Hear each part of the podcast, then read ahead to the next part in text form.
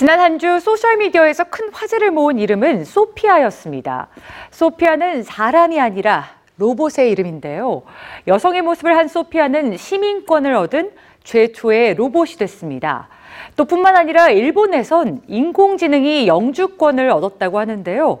로봇과 인공지능이 갖게 된 사람의 권리, 과연 어떤 의미가 있을까요? 오늘 뉴스지에서 전해드립니다.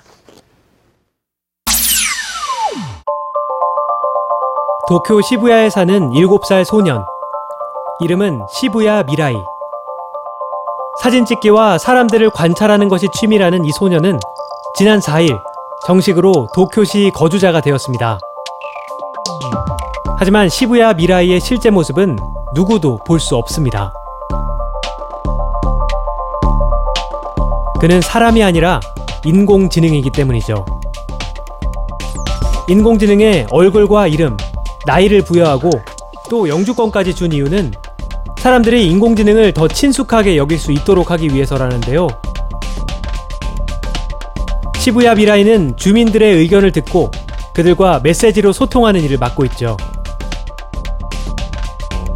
그런데 시부야 미라이보다 먼저 시민권을 획득한 로봇이 있습니다. 그녀의 이름은 소피아.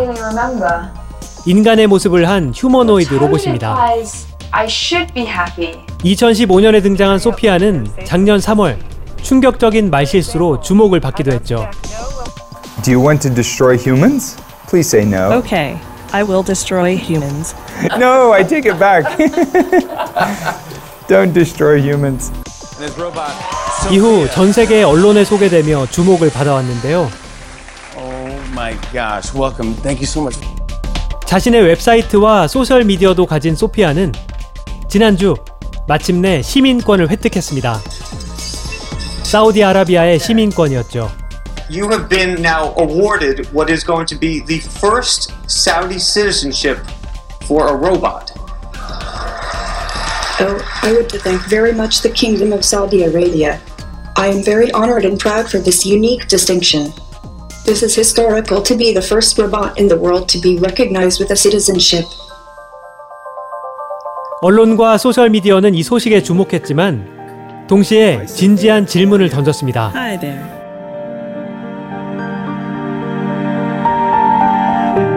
소피아가 갖게 된 시민권으로 인해 사우디아라비아 여성의 제한된 권리가 다시 이슈로 떠올랐는데요.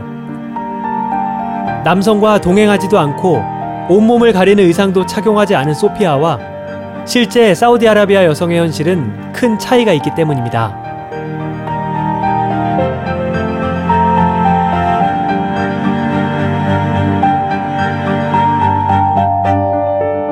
인공지능과 휴머노이드 로봇에게 주어지기 시작한 인간의 권리는 거꾸로 인간이 가져야 할 기본권을 다시 생각하는 계기가 되고 있습니다.